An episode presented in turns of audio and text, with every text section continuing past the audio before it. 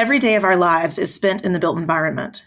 We live in homes and apartments, drive on roads, get gas from pipelines, go to work in buildings, make purchases in stores and restaurants. We rely on factories, plants, doctors' offices, and hospitals for our basic human needs. And while our world continues to shift and grow and change, the development and delivery of the built environment has fallen dramatically behind. Welcome to a special mini series of the Built Revolution podcast. We are engaging with leaders and experts to discuss how the energy transition, renewables, technology, and ESG are changing the way we build. This podcast is brought to you by Continuum Advisory Group and the Construction Industry Institute. Thank you for joining us on the Built Revolution podcast. Uh, my name is Clark Ellis. I'm a principal with Continuum Advisory Group. Today, I'm with Sabrina Rajan, who is the Global Director of Sustainability for McDermott. Welcome to the podcast, Sabrina. Thanks for having me, Clark. Absolutely. And you know, before we, we, we jump into it, I, am really interested in your background and really what, what's drawn you to this uh, environmental, social, and governance sustainability topic and, and, and, revolution that's going on across industry. Yeah, well, um, I can honestly say it, it, it, wasn't where I started when um, I began my career more than 15 years ago. So um, I'm from a, a small city in, in, Australia called Perth, which is where I started off my career as a, a process engineer. Um, my background is in, in chemical engineering. Um, and I started my career as a design engineer and uh, slowly moved more into sort of project engineering and construction and, and spent, a, spent a considerable amount of time on site. Um, particularly a, a, beautiful little island off the coast of northwestern Australia called Barrow Island. Many people might know it um, which was the site of the Gorgon LNG project. And, and that, that project was a lot of uh, positive lessons for me, particularly in sustainability, because um, that project was built on a, on a Class A nature reserve. And, and from an environmental standpoint, there were a lot of protocols and, and procedures in place to really um, ensure that that environment, that pristine environment, was preserved through the execution of that project. Um, and then, of course, uh, you know, I, have now moved on and, and, joined McDermott many years on, and uh, here I am based in, in Kuala Lumpur, Malaysia, where I've had the opportunity, uh, being in in Malaysia, to be uh, have access to our fabrication operations in Batam, which where I've also spent a considerable amount of time. Um, and Batam for McDermott is is really the centre of our fabrication operations. It's our busiest fabrication facility which also means that from a sustainability perspective, there's, there's plenty of opportunity for improvements to be made to ensure that the yard's operating more sustainably. And, and that's really where my um, inroad into sustainability within McDermott um, came about was uh, I, was, I was basically brought on um, in 2021 to take a look at the Batam's operations and identify opportunities to reduce our emissions. And very, very quickly, we we managed to firstly the first change um, that Batam has seen has been the conversion from on-site diesel generated power to uh, grid power. Um, they've managed to implement a, a biodiesel, a B30 um, fuel within the yard. And in the later part of 2021, they, they actually managed to access um, energy attribute certificates, so renewable energy, which which meant that 100% of their grid source power um, was renewable. So Batam has had a really great story in 2021 because they've gone from being this high intensity uh, fabrication operation to significantly reducing their uh, emissions just through some of these relatively accessible um, sustainability initiatives. That's fantastic. I, I, love the fact that when, when you start to solve for something different uh, than just sort of you know, efficiency uh, and and the kind of the, the way that the way that we've been maximizing or or optimizing processes, it's amazing what you can accomplish. And, and, and many times it, it, doesn't require a huge investment. It just requires a, a different way of thinking about the problem. Um, sounds like you were able to bring that to, to, to Batam Island. That's fantastic. Well, that, that's a that's a great great introduction and uh, w- what a unique background. You've got the the technical knowledge and training to understand you know how how the, the projects work and also uh, you know, the examples. I love that example from the Gorgon project of, of executing a massive uh, LNG project in a in a nature reserve. I mean, that's that's phenomenal. Um, that so that experience is really really interesting. I, I, love understanding kind of where where people are coming from. Um, you know, that, that, get into you know the positions they are. So um, maybe taking a step back. Uh, could you could you give us kind of an overview uh, of McDermott's vision uh, for for ESG and for sustainability? Yeah, absolutely. So um, McDermott's uh, McDermott has a series of sustainability goals which are really focused around um, emissions reduction, uh, waste reduction, and uh, social responsibility and human rights. So um, on the waste side, you know, we do have a target to achieve zero waste to landfill from all of our offices globally by 2025. And we also have a target around a 50% reduction of, of waste by 2030. Um, on emissions, we, we also have uh, targets around our own operations, so our own scope one and two, which is a 50% reduction by 2030. And we do intend to be net zero scope one and two by 2050. But probably more uniquely um, to McDermott is that we also have emissions reduction goals or targets around our scope three upstream, so our supplier emissions, and our scope three downstream, so looking at our client operating facilities that we design and build. Um, so on the scope three upstream side, uh, we have a target to, to engage with 50 suppliers in sustainability initiatives and also to reduce our scope three supplier footprint by 35% by, by 2030, um, which is a fairly ambitious target in itself. And uh, I think what the, the way in which we are positioned as an EPC contractor enables us to offer our suppliers, when we engage with them, sustainable solutions. So solutions that are centered around, you know, engineered solutions or technology driven solutions that would enable them to reduce the carbon intensity of their manufacturing or operations processes and, and thereby reduce the carbon intensity of their saleable products. Um, and it's sort of a win win for us because not only are we able to engage with them as clients, we then reap the benefits of, of a greener product, essentially. Absolutely. And then, similarly, on the front of uh, working with our clients, when we focus on our upstream scope three emissions, that's, that's where we believe we have the ability to have the greatest contribution to curbing climate change and, and greenhouse gas emissions, which is focusing on, on reducing the emissions of the facilities that we design and build. And again, our, our capabilities in offering sustainable solutions, uh, engineered solutions, or technology driven solutions puts us in a unique position to do so. That's fantastic. I, th- I think um, as we were talking earlier, um, your, your ability to, to kind of where you sit in the supply chain uh, to be able to look, you know, upstream and downstream and have an impact uh, is a really, really exciting place to be. And I think um, really interested. Uh, you mentioned earlier that you have a, um, a partnership with one of one of your, your major clients right now uh, aimed at improving sustainability, reducing emissions, et cetera. I was wondering if you could you could maybe elaborate on that a little bit uh, to give us an example of, of what you're doing with the with the, with your customers. Absolutely. So um, in, in 2021, uh, McDermott signed a, an MOU with Shell, who are also one of our clients. Um, we signed an MOU to decarbonize the EPC industry. And uh, what, what the intent of that MOU is, is to really evaluate options within four work streams. And, and those four work streams are formed around uh, alternate fuels, so low carbon fuels, um, renewable power, um, decarbonisation of our marine operations, and uh, digitalisation or digital solutions.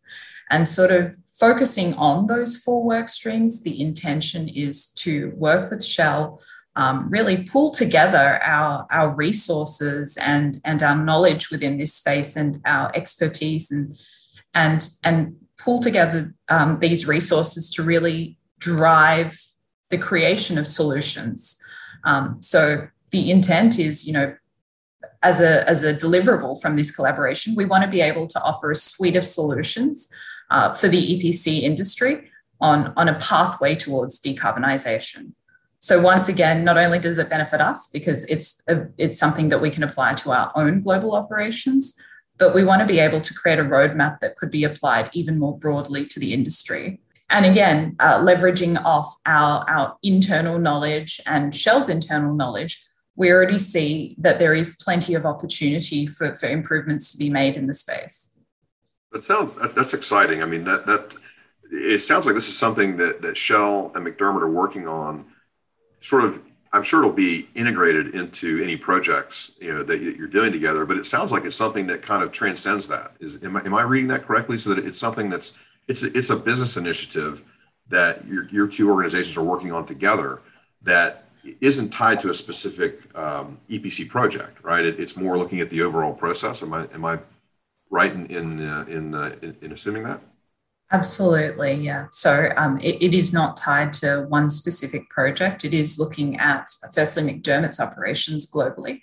So our fabrication, construction, and marine operations. And firstly, identifying what are the challenges. You know, we know that there is a roadmap to net zero, but there are still many hurdles that, that we must overcome um, in achieving that net zero commitment. And so, you know, some of those hurdles include in renewable power. Some of the countries that we are currently executing work in, they don't have renewable power right. in those countries. And, and, renewable power, renewable electricity is, is a pivotal part of our net zero strategy. So similarly, um, on, on low carbon fuels, you know, globally, the demand for, for low carbon fuels outweighs the supply. And um, so that's where we see opportunities in, in partnering with Shell and, and someone with, with the ability to sort of source and supplement our capabilities um, as a way to accelerate our progress towards our net zero commitment. Wow, that, that's that's exciting. Um, I'm really really glad that's happening, and uh, it's exciting that you're you're also positioning this so that it's not just you know, the learning is not only going to affect you know, McDermott and Shell, but you're talking about transforming the the, the, whole, the whole industry. Um, so it sounds like there's there's a bit of a uh, almost like sort of an open source ethic. Sabrina, that's that's a that's a great uh, great point about your, your work with with Shell, and I think it's a great segue to talk about something you mentioned earlier, which is engaging with your supply chain. Um, you know, in, in my practice uh, over the years, you know, I understand the complexity uh, of the EPC supply chain and how many you know can be thousands of companies you know, involved you know, in, a project. Um, and so it's, it's fantastic. I think that, that McDermott is looking at that that sort of upstream um, uh, suppliers and you know working to figure out how they how you can work together to to improve environmental performance. So um, I know I know there's there's there's a, there's a lot of, there's some limits on what you can say, but I'm, I'm interested to see what you know what kind of examples you might be able to share you know with the audience that that kind of maybe give people you know some good frameworks to think about how they may be able to improve uh, relations with their suppliers. Yeah, no, absolutely. Well, I think um, when it comes to suppliers and, and supplier emissions or scope three emissions, I think the biggest challenge that, you know, not just McDermott, but a much, much broader challenge that people face is around data and, and the accuracy of the data or the credibility of the data that we often receive from suppliers. It's unvetted, it's unverifiable, which means that it, it, it's not a, a sound basis for then making a decision on either vendor selection or material selection. So that's probably been one of our greatest challenges. So um, our strategy for overcoming that is to start with engaging with our suppliers and in 2020, we identified what our top 10 categories were around scope three, um, one of them being steel. And um, our strategy is then to thereby engage with our top steel suppliers. So we work very closely with our steel suppliers, as an example, to better understand, you know, what is their manufacturing process and what information are they collecting around emissions um, so that when we do receive uh, input from them, um, we are able to at least vet and verify with some degree of, of credibility as to how accurate that data is. Um, but in addition to that, it also, going back to what I mentioned earlier, is our capabilities as, as an organization to prov- provide, you know, solutions to decarbonization um, we're actually able to engage and better understand what are their challenges that they face in their manufacturing process. What are the high emission points um, in their production process? And, and what solutions can we as an organization provide them to reduce the uh, emissions through their manufacturing process and thereby reduce the carbon intensity of their saleable products? Also knowing that we could potentially be the beneficiary of that uh, emissions reduction um, when you think of the scale of, of steel as a commodity and, and how much um, steel McDermott purchases or uses across all our fabrication and construction operations. um, the, the, potential savings on any um, emissions reduction around the carbon intensity of that product could have a significant contribution to our overall carbon footprint. Um, so, from that perspective, it, it is an area of focus for us because, um, in terms of materiality, it's an area that we can have a significant uh, contribution towards reducing our own emissions. That makes that makes a lot of sense, and, and yeah, I think that actually, I think that ties in a little bit to uh, to something we were talking about before we started recording as well. Um, the talking about the data really kind of you know uh, reminded me of this. And um, McDermott's developed a tool uh, for uh, how, how, to evaluate um, you know, carbon footprint, emissions, and, and environmental impact um, you know, of, of projects. And it, it, sounds like from our earlier conversation that it's pretty much end to end. Um, you know, and again, you know, when I think about you know the major projects that, that McDermott is, is responsible for for executing, um, you know, whether it's the, the financial performance, the quality performance, or in this case, the envir- environmental performance of, the, of those projects, it, it is the sum total of thousands of decisions and choices that are made um, by, in some cases, you know, a thousand companies, you know, could be making those. And so getting your arms around, you know, that, that whole process with, of, of choices and decisions and, and data uh, must be uh, pretty daunting. And it's exciting to hear. I'd, I'd love to hear more, anything you could share you know, about how McDermott has, has developed a tool to help uh, you know itself, but also help you know its suppliers and, and customers in making better choices. Yes, well, I'm always I'm always happy to speak about our tool because um, we're, we're very proud of the tool that we've developed. So um, earlier this year, uh, McDermott launched ArborXD, which is our in-house developed um, carbon footprint calculation tool. Uh, and so ArborXD is, is really that tool that we intend to use on all our projects in calculating um, not only the uh, emissions for the operating life cycle of the, the facilities that we're engineering and, and building, but also um, the, the EPC footprint, which includes the supply chain, fabrication and construction, and marine and logistics. So, um, you know, I think with ESG and, and reporting, data is everything, and having information to then make decisions around emissions reduction are really, really is really, really important. So, what ArborXD enables you to do very, very early on in a, in a project uh, phase is to uh, actually look at um, your prospective facility and forecast what the emissions profile would be for the full operating life cycle of that facility. But not only does it provide you with that emissions profile, so it identifies your key sources of emissions and it quantifies those, but it actually provides you with options for emissions reduction pathways. And, and through the ArborXD tool, you can really simply um, play around with various options. For example, you might the option of either generating on-site power or converting to um, imported grid power? And what would your emissions profile look like if, if you were to make that change? Um, similarly on on epc footprint you know if you were to execute um, the particular job and use a renewable energy source or an alternate fuel or if you were to use one site over another what would be the, the different factors that would lead to a potential emissions reduction um, and I think that having having that ability to um, optioneer is what we call it. Um, really provides a, a platform, a, a, credible platform as well, to have a consistent approach to carbon footprint calculations, but also presents our clients, who are ultimately the decision makers in a lot of this, with the option of um, carbon reduction pathways for the full project life cycle. That's that's fantastic. Um, so how, how long have you been, has, has McDermott been use, utilizing this, uh, uh, was it Arbor XT? Um, Arbor XT, yes. XD, I, I apologize. Um, and so how, how, long has this been um, in, in, operation and you know, kind of what, what do you see for the future uh, of using this tool? So ArborXD, um, whilst it was only officially launched in uh, January this year, another thing uh, it's another feature of the tool is it's actually um, a, a, database for past McDermott projects. So within ArborXD, we house past project data on emissions. So if you were to, to be designing an LNG facility, for example, you actually have the ability to then benchmark your uh, projected emissions for your LNG facility against past projects. And that's pretty powerful as well to be able to do that comparison within that particular product line. Um, as I said, you know, it was only launched in, in January, but it is it, uh, doing um, emissions estimates and, and life cycle emissions registers has, has been something that we've been doing for right. a very, very long time.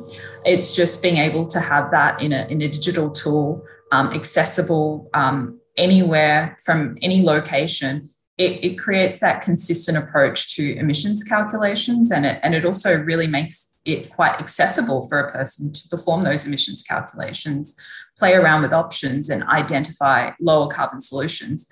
And, and I think that really ultimately, a lot of the time, that's everything. Having the information available and, and being able to understand what your potential emissions reduction would be if you were to make some of these small changes very early on in a project. Um, has a lot of power in actually being implemented later down the track. Well, and and, the, and it'll get smarter and smarter because because it's a database. You know the more that the more that it's used and the more projects you have more data you can put in the database it's going to get smarter um, absolutely. go forward. And, and, i think you made a key point there too in terms of the timing um, having having that information at the fingertips of decision makers at the right time so they can actually make the right choices uh, is is so key because one you know once once as you know once you get a project started you've got a plan it's very hard to change that plan very costly and, and, and very challenging so it's, it's it's critical to have that that that data at, at your fingertips when you're when you're making those decisions at the, at the beginning, you know, early stages of a project. Um, so that's, that's, exciting. Excellent. Well, well, Sabrina, thank you so much. This has been a great conversation. You've really helped to shed some light uh, on what ESG means, uh, you know, for a large EPC like like McDermott. Um, and it's really exciting to see how you've connected with your clients and with your supply chain uh, and and with your tool uh, so, are there are there any things uh, that you want to make sure that that you land on here that so our, our listeners can take away? Uh, any final key points uh, you'd like to make? Um, I think you know. I think the key point that I'd like to make is that you know McDermott as an organisation um, places a lot of value on on sustainability and sustainability in our operations, and and we we do and we believe that we are at the forefront of leading um, sustainability within execution of our pro- projects.